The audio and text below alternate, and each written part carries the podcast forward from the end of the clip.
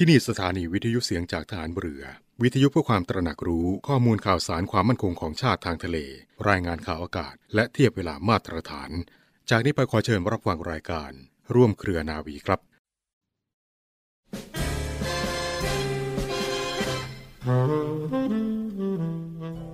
ความจริงใจต่อผู้อื่น ความจริงใจต่อผู้อื่นเป็นคุณธรรมสำคัญมากสำหรับผู้ต้องการความสำเร็จและความเจริญ เพราะช่วยให้สามารถขจัดปัดเป่าปัญหาได้มากมาย โดยเฉพาะอย่างยิ่ง ปัญหาอันเกิดจากความกินแหนงแขลงใจ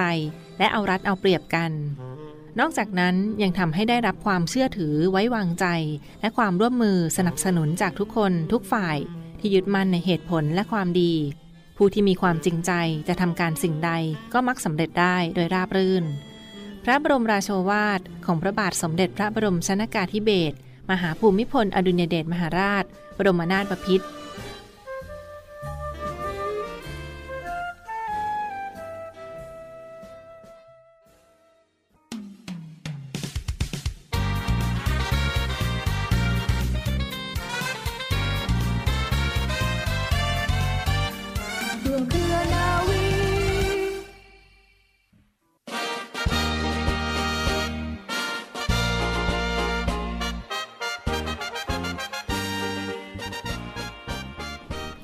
สวัสดีคุณฟังทุกท่านค่ะ ขอต้อนรับคุณฟังทุกท่านเข้าสู่รายการร่วมเครือนาวี กับสาระความรู้และข่าวสารที่นำมาฝากคุณฟังกันเป็นประจำทุกวัน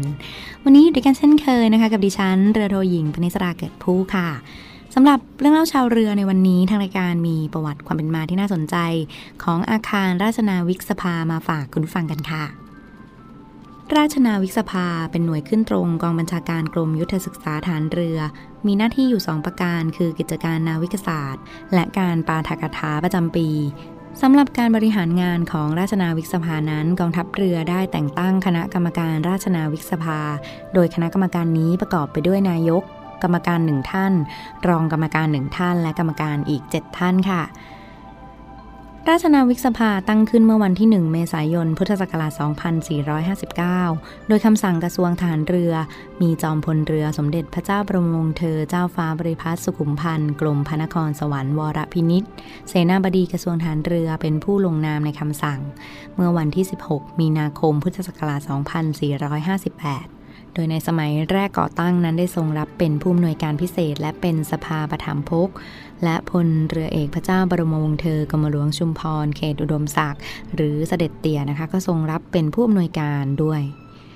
ความมุ่งหมายในการจัดตั้งก็เพื่อใช้เป็นสถาบันส่งเสริมการศึกษา และเผยแพร่วิชาการแก่นายทหาร เพื่อให้นายทหารนั้นได้พบปะปราศัยแลกเปลี่ยนความรู้ซึ่งกันและกัน เป็นการเพิ่มพูนความรู้ให้แก่นายทหารสัญญาบัตรทั้งนี้โดยให้ราชนาวิกสภานั้นอยู่ในความปกครองของกรมเสนาธิการทหารเรือ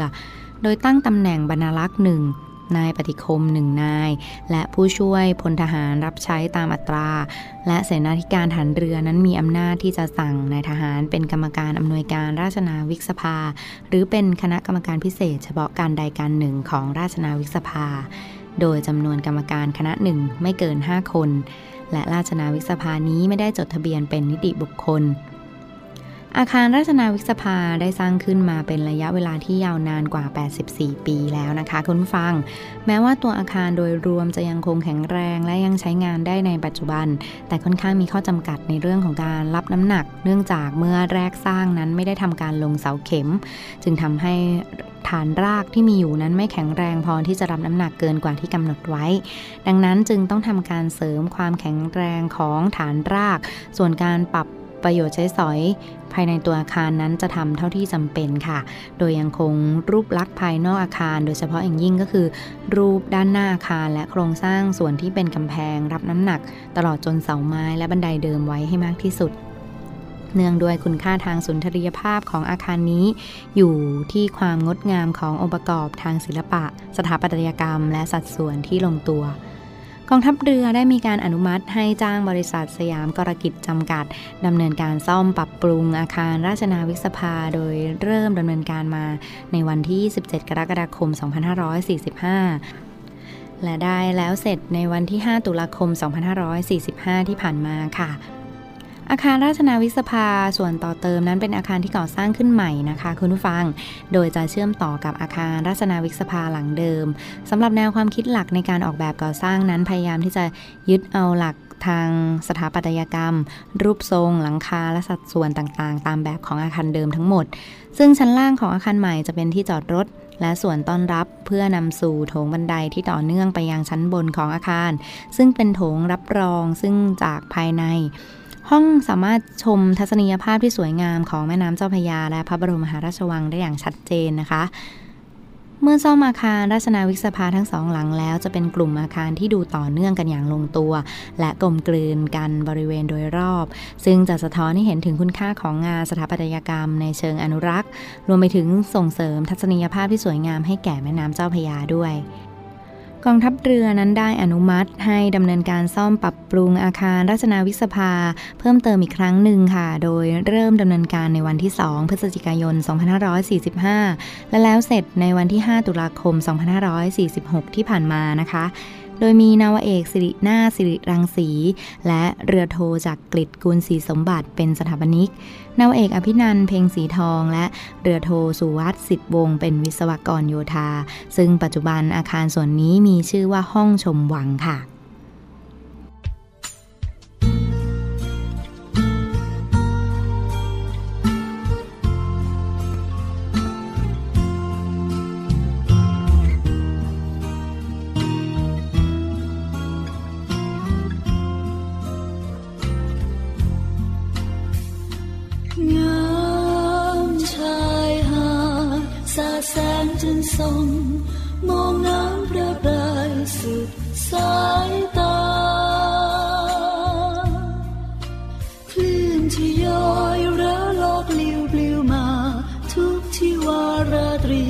เ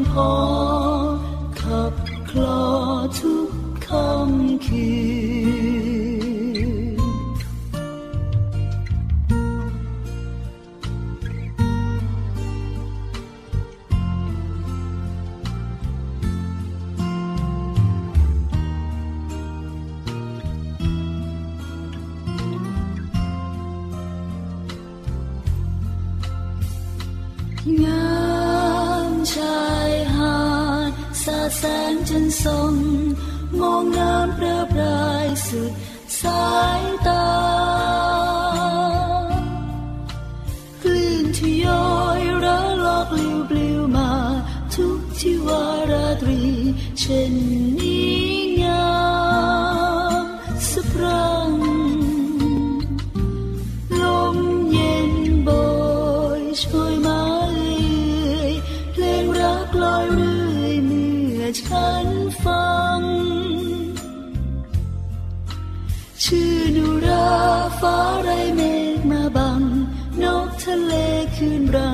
សុំសោមនា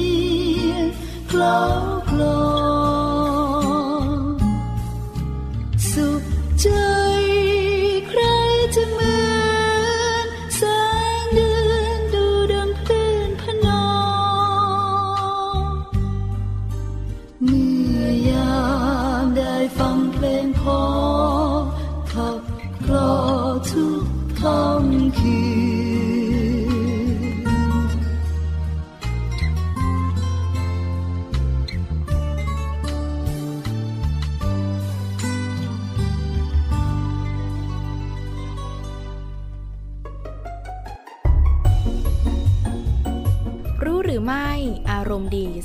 ได้ด้วยตัวเองค่ะ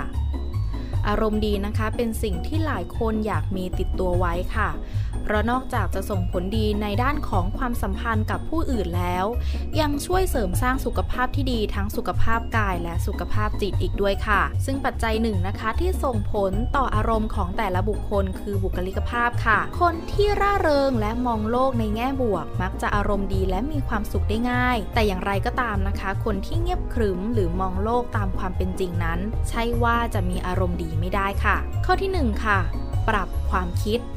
ความคิดที่มีต่อตนเอง คนอื่นส่งผลต่ออารมณ์ของคนเราค่อนข้างมากค่ะ การเปลี่ยนความคิดจึงเป็นวิธีพื้นฐานที่ช่วยเสริมสร้างอารมณ์ดี ซึ่งมีหลักการเพียงไม่กี่ข้อค่ะได้แก่ หลีกเลี่ยงการกล่าวโทษตัวเองค่ะ พยายามมองสถานการณ์ที่เกิดขึ้นรอบตัวในด้านบวก และนึกถึงเรื่องราวดีๆ ที่กำลังจะเกิดขึ้นในอนาคต เช่น กิจกรรมที่อยากทำในวันหยุดเป็นต้นค่ะ ข้อที่ 2 เปลี่ยนพฤติกรรม พฤติกรรมในด้านต่างๆ ของคนเรานะคะ ไม่เพียงแต่ส่งผลในด้านของสุขภาพ แต่ยังส่งผลในด้านของจิตใจและอารมณ์อีกด้วย การสร้างเสริมพฤติกรรมต่อไปนี้ จึงอาจช่วยให้อารมณ์ดีขึ้นค่ะ เช่น การนอนหลับพักผ่อนให้เพียงพอ เพราะการนอนน้อยจนเกินไปจะส่งผลต่อสภาวะทางอารมณ์ในวันถัดไปนะคะ การรับประทานอาหารที่มีประโยชน์ต่อสุขภาพ เพราะอาหารที่ดีนั้นส่งผลที่ดีทั้งอารมณ์และร่างกายค่ะ หลีกเลี่ยงการดื่มแอลกอฮอล์การสูบบุหรี่และไม่ยุ่งเกี่ยวกับสารเสพติด เพราะอาจส่งผลต่อพฤติกรรม และภาวะทางอารมณ์ในแง่ลบ พยายามยิ้มให้กับตัวเองค่ะ โดยมีงานวิจัยนะคะชี้ว่า สมองจะตอบสนองต่อการยิ้ม และสั่งให้รู้สึกมีความสุขแม้จะเป็นการฝืนยิ้มก็ตามค่ะ ออกไปทำกิจกรรมนอกบ้านบ้าง เช่น เดินเล่น ปั่นจักรยาน พื่อเปลี่ยนบรรยากาศและรับอากาศบริสุทธิ์ค่ะทำกิจกรรมที่ช่วยให้รู้สึกผ่อนคลาย ไม่ว่าจะเป็นการวาดรูป ฟังเพลง หรือนั่งสมาธิ เมื่อมีปัญหาที่ทำให้รู้สึกไม่สบายใจนะคะ ให้พูดคุยกับคนที่ตนเองไว้ใจ ไม่ว่าจะเป็นเพื่อนหรือครอบครัว ออกกำลังกายอย่างน้อยวันละ 30 นาทีเป็นประจำค่ะ เพราะการออกกำลังกายมีส่วนช่วยให้ร่างกายหลั่งสารเอนโดฟิน ซึ่งเป็นสารเคมีในสมองที่ช่วยให้อารมณ์ดีขึ้น จัดสรรกิจกรรมที่ต้องทำในแต่ละวันให้พอเหมาะ เพราะตารางเวลาที่แน่นจนเกินไปจะส่งผลทำให้รู้สึกเครียดค่ะ ข้อที่ 3 สร้างสิ่งแวดล้อมที่เอื้อให้มีอารมณ์ดีบรรยากาศบริเวณที่อยู่อาศัยนะคะ เป็นปัจจัยหนึ่งค่ะที่ส่งผลต่อสุขภาพกาย สุขภาพจิตและอารมณ์ของคนเรา การจัดพื้นที่พักผ่อนให้สะอาด เรียบร้อย มีอากาศถ่ายเทสะดวก และแสงแดดส่องถึง จึงช่วยให้มีอารมณ์ดีขึ้นได้ค่ะ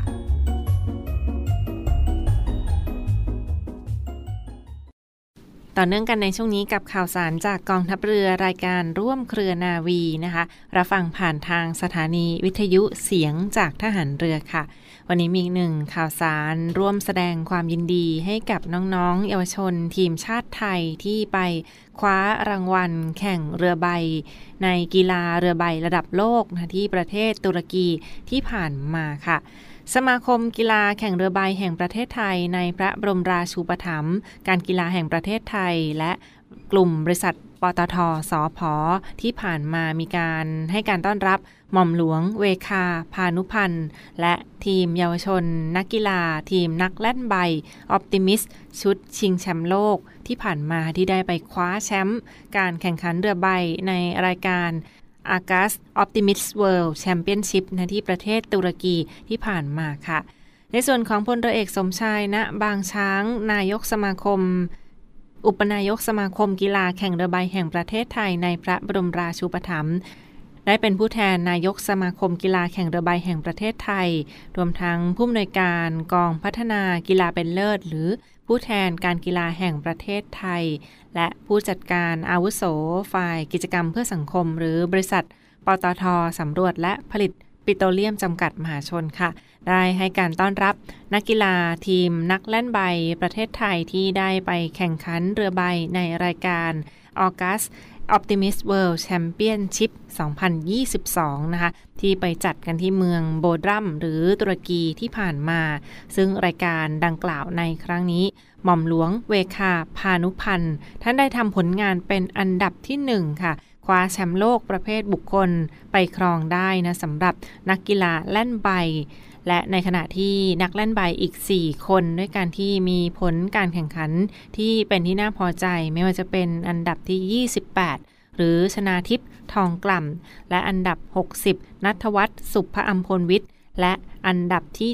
78 นะ ปิติภูมิเจริญผล วมทั้งอันดับที่ 79 พัชรพันธ์องค์คลอยค่ะ ซึ่งก็เป็นทีมนักกีฬาเล่นใบทีมชาติไทยที่ไปคว้าแข่งขันในส่วนของ Optimist World ที่ประเทศตุรกีที่ผ่านมา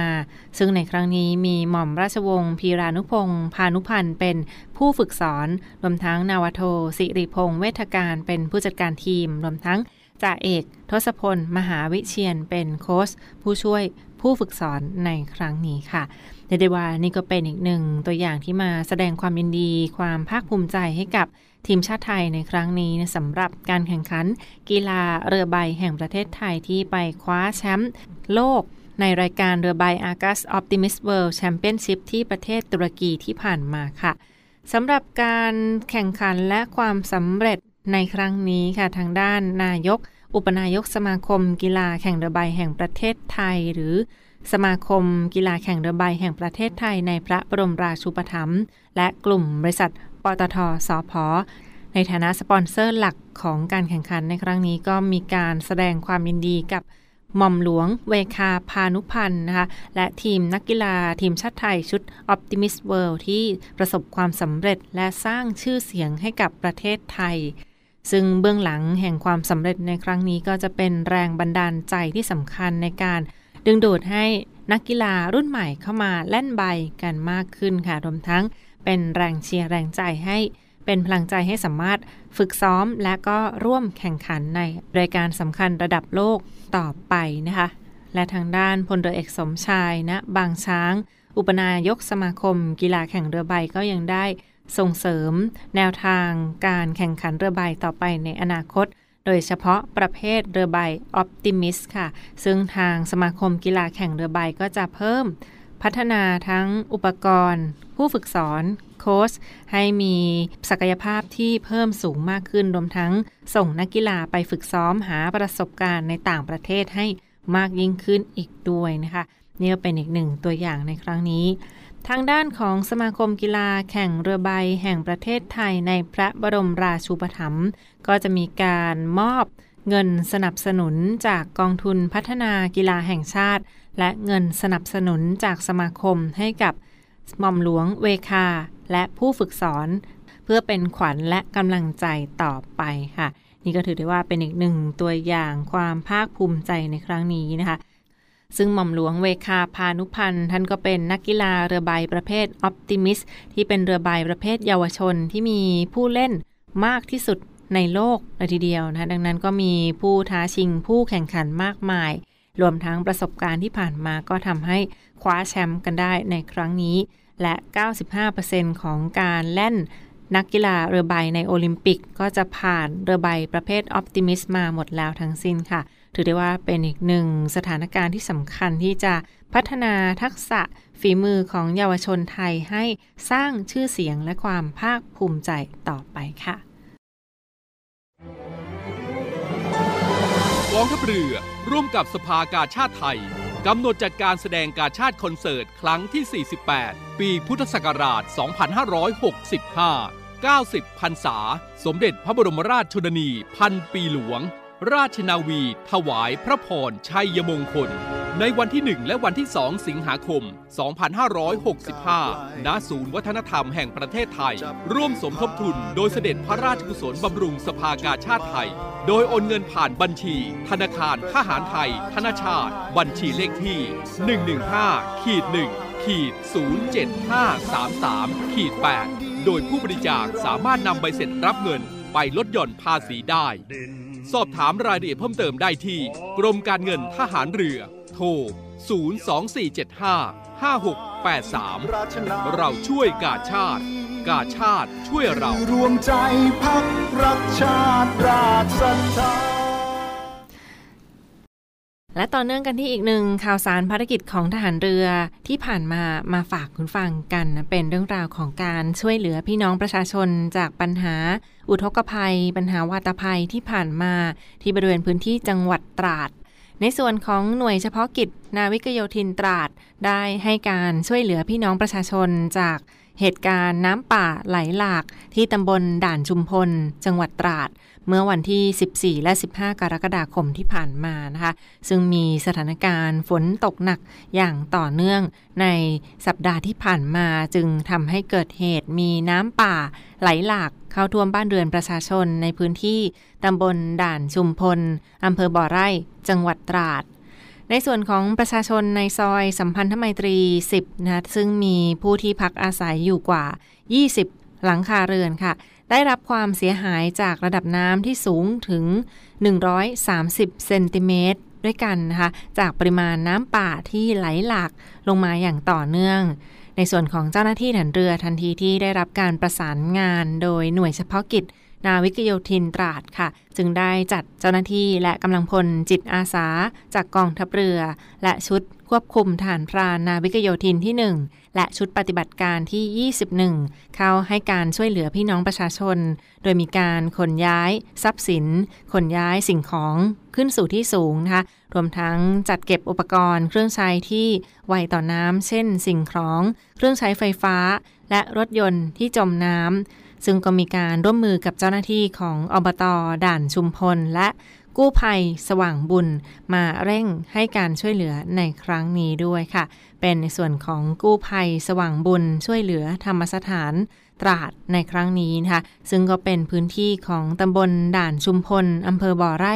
จังหวัดตราด เมื่อสัปดาห์ที่ผ่านมากว่า